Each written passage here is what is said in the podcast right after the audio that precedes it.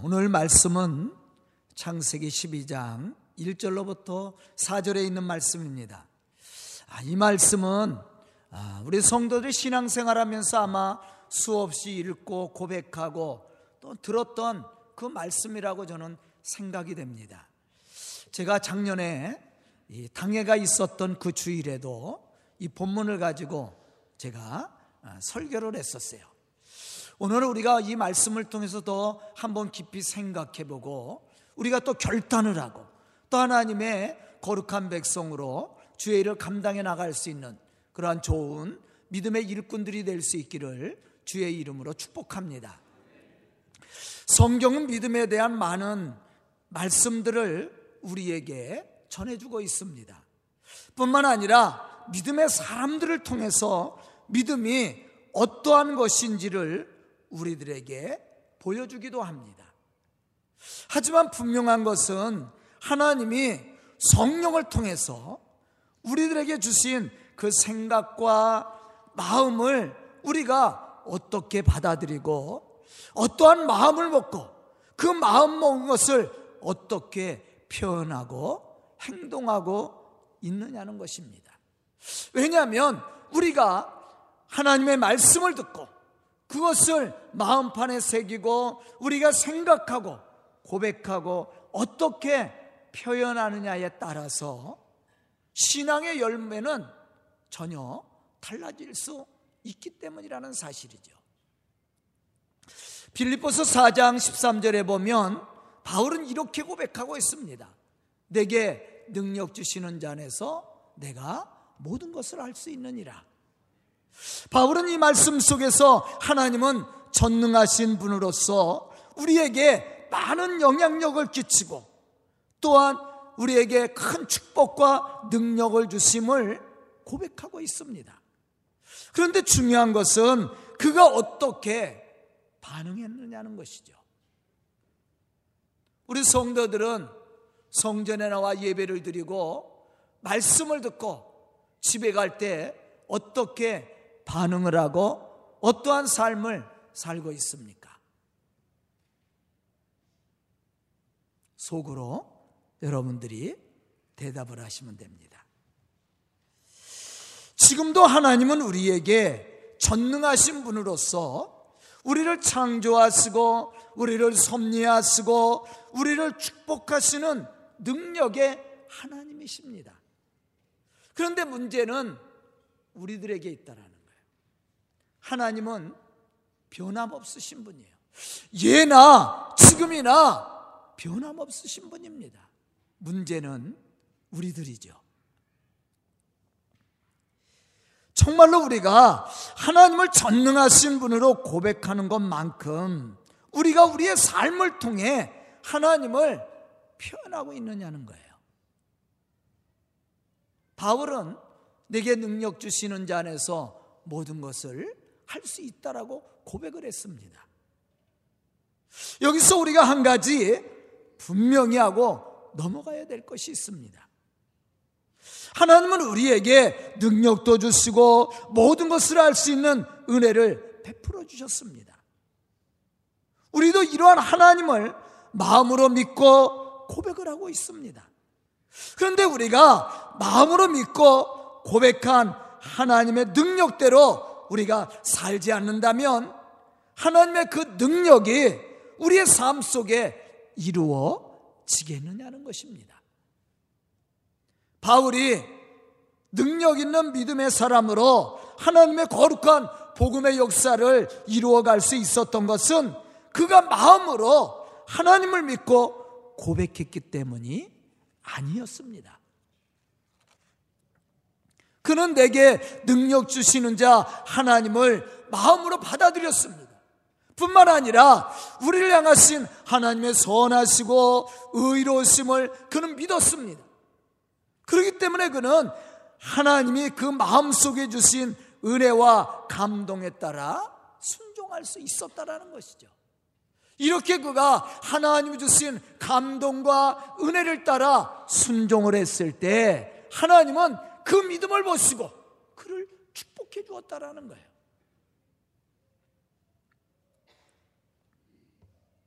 대부분 신앙의 사람들은 하나님의 말씀을 들을 때 아멘 하지요.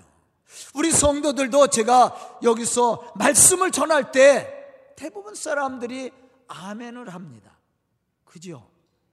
또 제가 말씀을 전할 때 아, 그렇게 살아야지. 아마 그러한 마음을 가질 겁니다. 그런 생각들을 하게 될 거예요. 제가 말씀 전할 때, 에이, 목사님 거 아니에요. 저 그렇게 살지 않겠어요? 거부하는 사람들 있어요? 그러면 조용히 나가주세요. 아마 그렇지 않을 겁니다. 제가 여기서 뭐 여러분들에게 뭐 도덕질이라고 그래요. 뭐 강도짓을 하라고 그래요. 선하게 살라고 설교를 하죠. 말씀대로.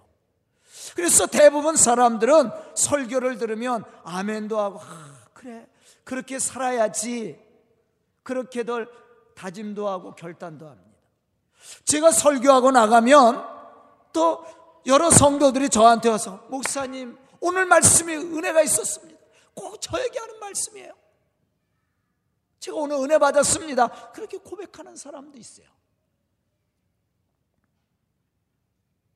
그런데 문제가 뭐예요? 그렇게 살지 않는 게 문제야. 우리가 예수를 고백하고 말씀을 들을 때 은혜를 받고 또 예수가 그리스도인 고백하고 아 그렇게 살아야지 마음은 먹습니다. 그런데 문제가 뭐예요? 그렇게 살지 않는 거예요. 하나님은 성령과 말씀을 통해 우리에게 감동도 주시고 은혜도 주십니다. 우리가 하나님이 주시는 그 은혜와 감동에 따라 순종하며 살 수만 있다면 얼마나 좋겠습니까? 오늘 말씀의 제목이 뭡니까? 주신 마음의 은혜를 따라 행하라. 아멘.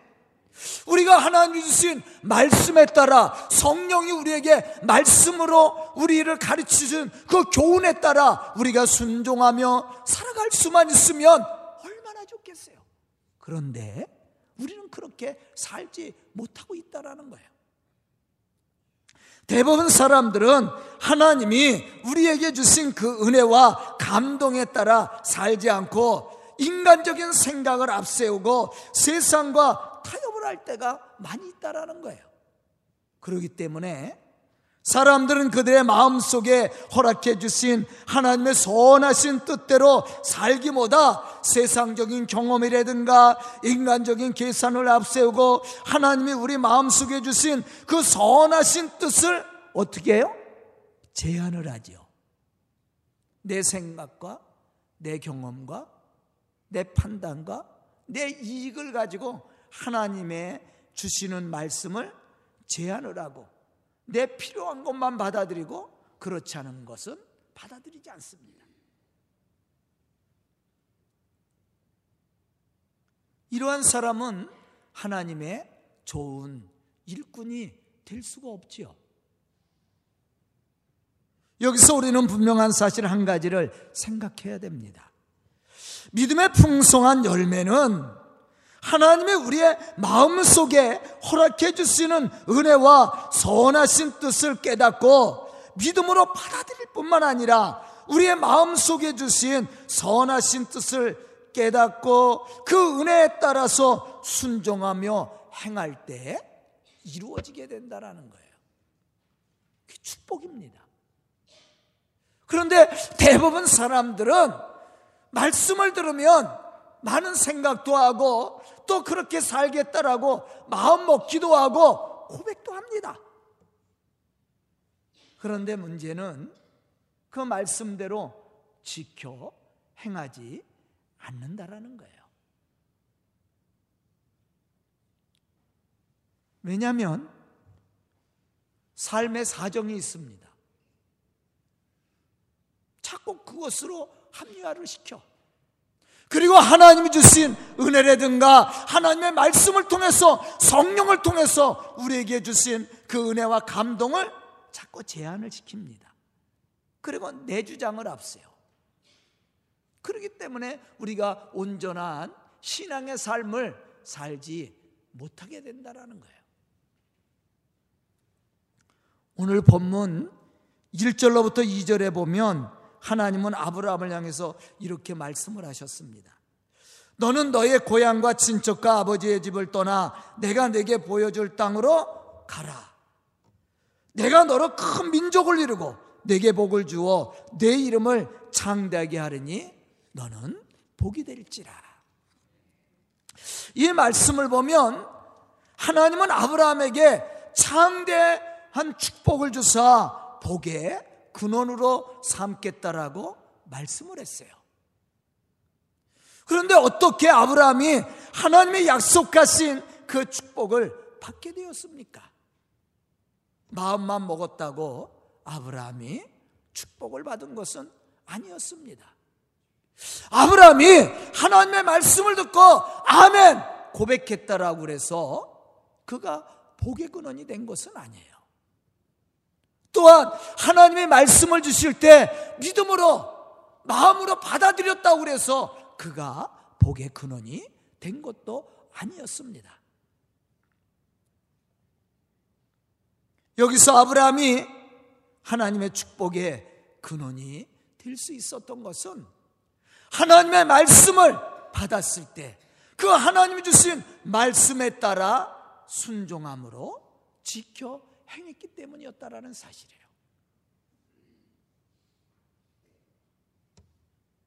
아마 우리도 말씀을 들으면서 수없이 많은 결단과 믿음의 고백들을 하게 될 겁니다. 특히 이렇게 당해가 있는 날이라든가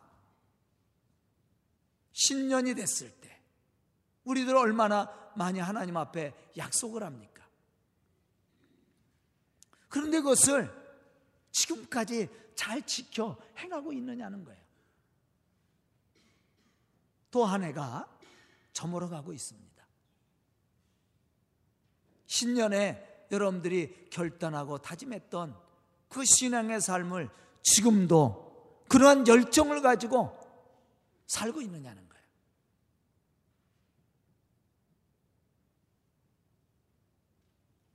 하나님이 우리의 마음속에 주신 은혜를 따라 우리가 살지 않는다면 우리는 하나님이 주시는 은혜의 축복을 누릴 수가 없어요.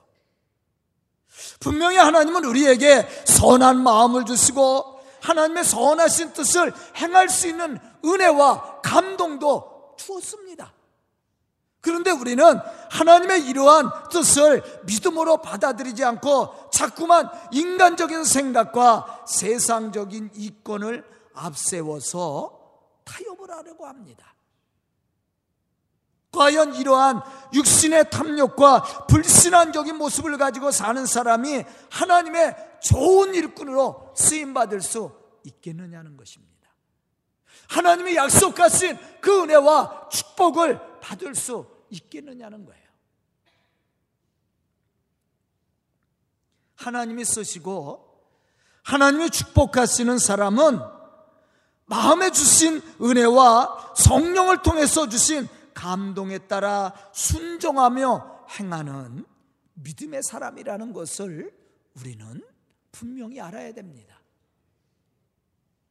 저는 오늘 말씀을 듣는 우리 성도들이 아브라함의 신앙과 같이 아브라함의 믿음으로 행함으로 하나님의 거룩한 역사를 이룰 수 있었던 것처럼 우리 성도들이 그러한 믿음의 사람들이 될 수 있기를 주의 이름으로 축원합니다. 그럼 우리가 아브라함을 통해 배워야 할 신앙의 모습이 무엇입니까?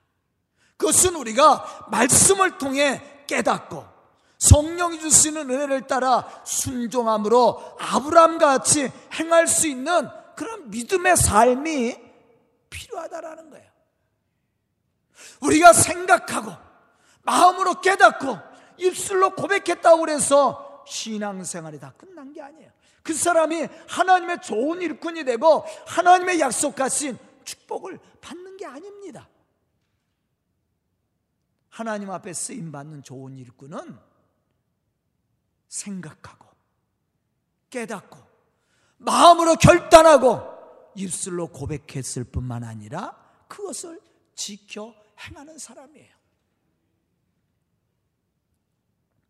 우리는 오늘 말씀 속에서 아브라함의 축복의 사람이 될 수 있었던 신앙의 모습이 무엇인지를 분명히 알아야 됩니다.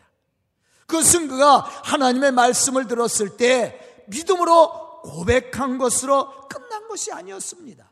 마음으로 결단을 하고 그의 마음속에 주신 하나님의 은혜를 따라 순종하였다는 데 있어요. 만약에 우리 교회가 무엇 일을 하고자 할 때 우리 성도들이 그렇게 하지요. 다 결심을 하고 동의해 줬어요. 그런데 일을 시작할 때 아무도 동참 안 하면 일이 됩니까? 일이 되질 않아요. 전도 갑시다. 아멘. 한 사람도 안 나와요.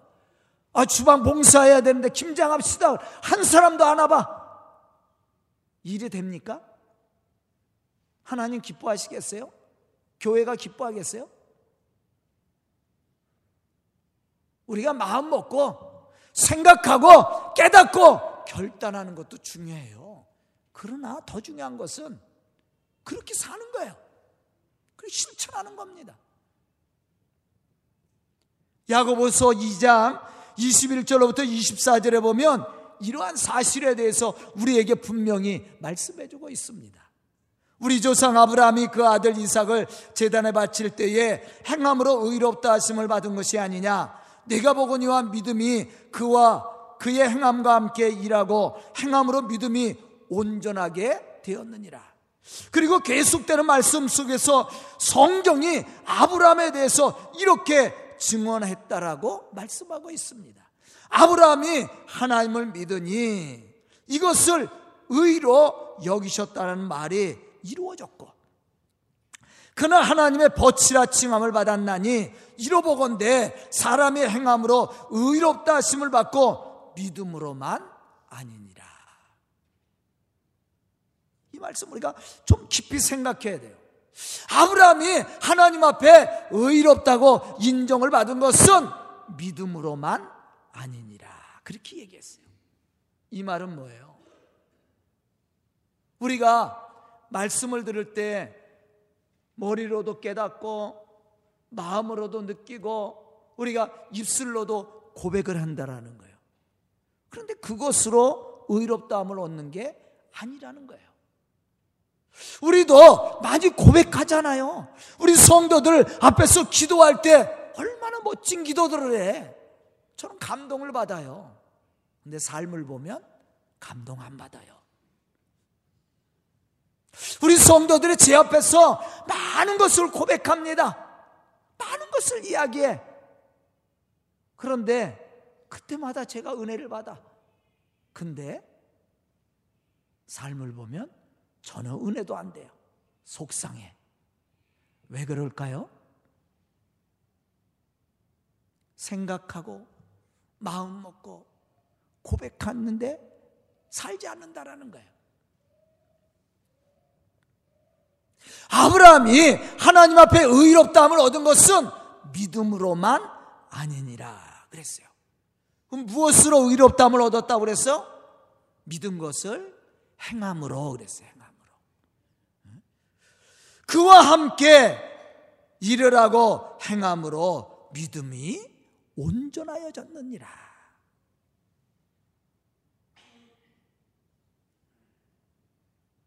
아브라함은 믿음으로만 하나님 앞에 의롭다함을 받은 것이 아닙니다. 그는 마음으로 믿고 입으로 고백했을 뿐만 아니라 그 고백한 것을 그의 삶을 통해서 행함으로 하나님의 일을 이루어 갔다라는 거예요. 하나님이 그것을 의로 여기시고 그를 축복해 준 겁니다. 본문 1절 말씀 속에서 아브라함의 이러한 신앙의 모습을 우리가 발견할 수가 있습니다. 하나님은 어느 날 갑자기 아브라함에게 나타나서 너의 고향과 친척과 아버지의 집을 떠나 내게 내게 보여줄 땅으로 가라 그랬어요. 가라. 이때 아브라함은 부정적인 생각이나 망설임이 없이 하나님이 가라고 말씀하신 곳으로 순종하며 떠났습니다. 창세기 22장에 보면 하나님은 아브라함에게 독자 이삭을 번제물로 드리라고 했습니다. 이때도 아브라함은 하나님의 말씀에 따라 순종함으로 이삭을 데리고 모리아 땅으로 가서 이삭을 번제물로 드렸습니다. 여기서 중요한 것은 아브라함이 하나님의 말씀에 따라 순종했다라는 거예요. 사실 대부분의 많은 사람들이 말씀을 들을 때 은혜도 받고 또한 마음에 결단도 하고 입술로도 고백하고 삽니다. 그런데 문제는 마음에 주신 은혜대로 살지 않는다라는 거예요.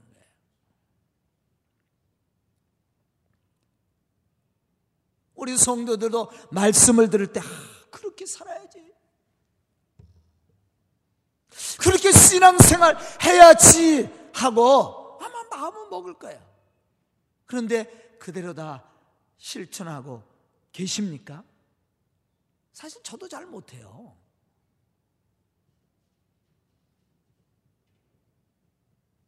로마서 7장 21절로부터 25절에 보면 바울은 이렇게 고백하고 있습니다. 내가 한 법을 깨달았노니 곧 선을 행하기 원하는 나에게 악이 함께 있는 것이로다.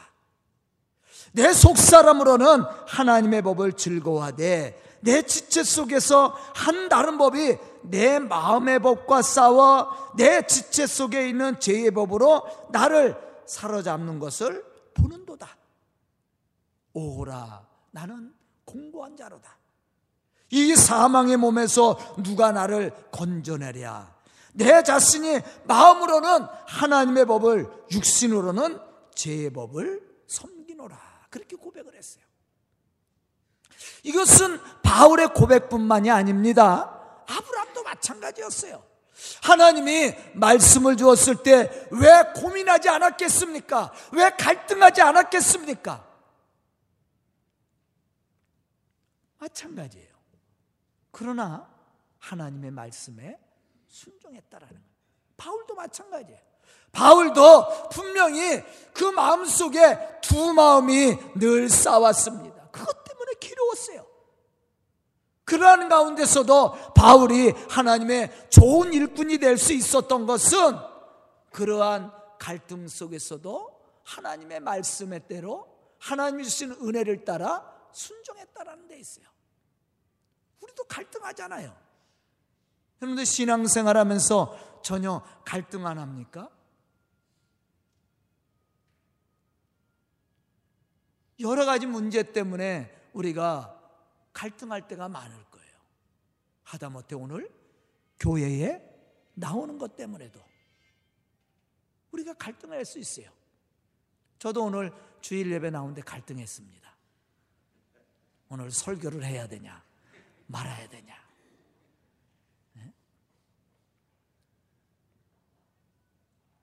갈등하게 되죠. 그런데 이러한 갈등 속에서 우리가 어떻게 판단을 하고 어떻게 순종하는 이게 중요한 거예요.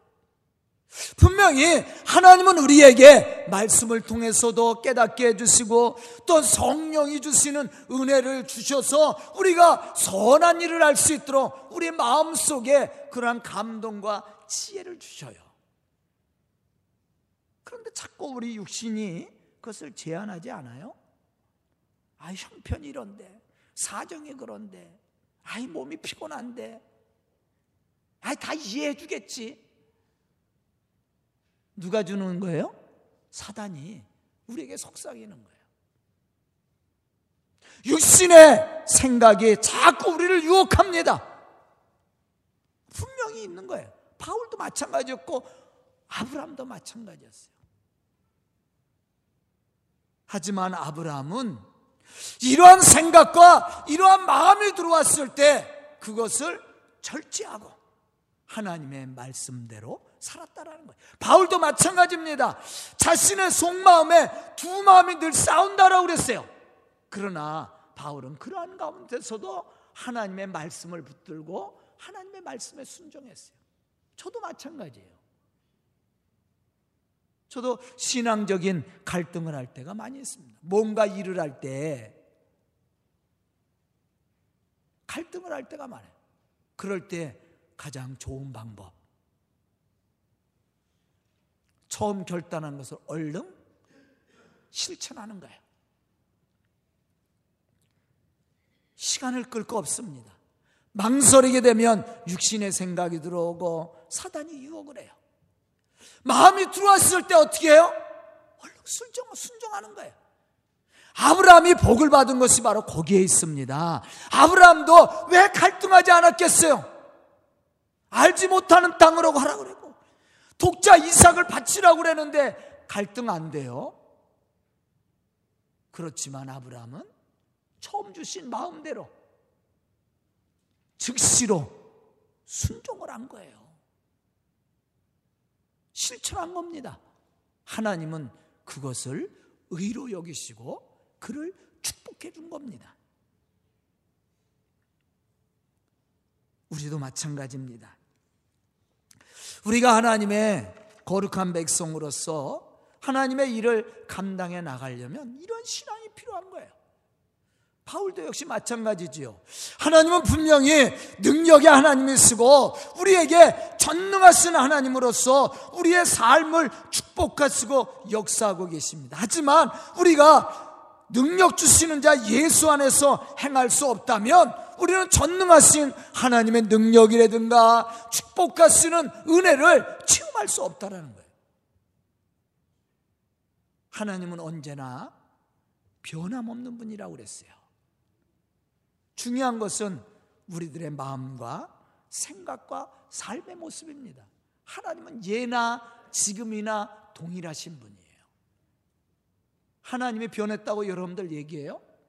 아니에요. 하나님은 동일하신 분이야. 누가 변한 거예요? 내가 변한 거야. 하나님이 변한 게 아니에요. 시브리서 11장 8절에 보면 아브라함에 대해서 이렇게 말씀하고 있습니다. 믿음으로 아브라함은 부르심을 받았을 때 순종하여 장래의 유업으로 받을 땅에 나갈새 갈 바를 알지 못하고 나갔더라. 당시 아브라함이 살고 있었던 아라는 사람이 살기 아주 좋은 땅이었습니다. 그러므로 아브라함은 그곳에 어려움 없이 풍족함으로 넉넉히 살고 있었다라는 거예요. 그런데 하나님이 아브라함을 부르시고 전혀 알지 못하는 땅, 보지 못한 땅, 경험하지 못한 가나안 땅으로 가라고 명령을 했습니다. 이때 아브라함은 망설이지 않고 순종했어요. 그 말은 갈등을 안 했다라는 말이 아니에요. 갈등이 됐지만 하나님의 말씀이기 때문에 그가 말씀을 따라 갔다라는 겁니다. 오늘 본문 4절에 보면 분명한 그러한 사실을 얘기하고 있어요. 이에 아브라함이 여호와의 말씀을 따라갔고 아멘. 갈등은 됐지만 하나님의 말씀을 따라 갔다라는 거예요. 그때 하나님이 아브라함을 축복해 주신 사실 우리도 하나님의 말씀을 들을 때 마음의 깨달음과 결단을 할 때가 많이 있습니다. 그런데 문제는 우리가 말씀을 듣고 깨달은 은혜를 따라 살지 못하고 있다라는 거예요. 성경 속에 나와 있는 모든 믿음의 사람들이 위대한 것은 그들이 하나님의 말씀을 듣고 깨닫고 지혜와 은혜와 감동을 받았기 때문이 아니었습니다. 더욱 중요한 것, 더욱 근본적인 이유는 말씀을 통해서 주신 은혜를 따라 순종했다라는 거예요. 신명기 6장 24절로부터 25절에 보면 이러한 사실을 우리가 알 수가 있습니다. 여호와께서 우리에게 이 모든 규례를 지키라 명하셨으니 이는 우리가 우리 하나님 여호와를 경외하여 항상 복을 누리게 하기 위하심이며 또 여호와께서 우리로 오늘과 같이 살게 하려 하심이라.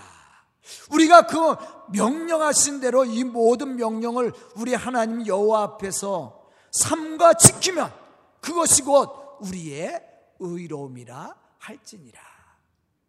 하나님은 우리에게 항상 복을 누리며 또 하나님이 주시는 은혜와 축복 가운데 살기 위해서, 살게 하기 위해서 우리에게 말씀을 주었다라는 거예요. 그런데 그러한 하나님의 축복과 그 영광을 누리는 사람이 누구라고 그랬어요? 삶과 하나님 앞에서 그 명령하신 말씀을 지키면 그것을 곧 의로 여기십니다. 우리가 말씀을 듣고 깨닫고 우리가 고백을 했다고 그래서 그것을 하나님의 의로 여기시는 것이 아니에요. 그 사람이 하나님의 좋은 일꾼이 되는 게 아니에요.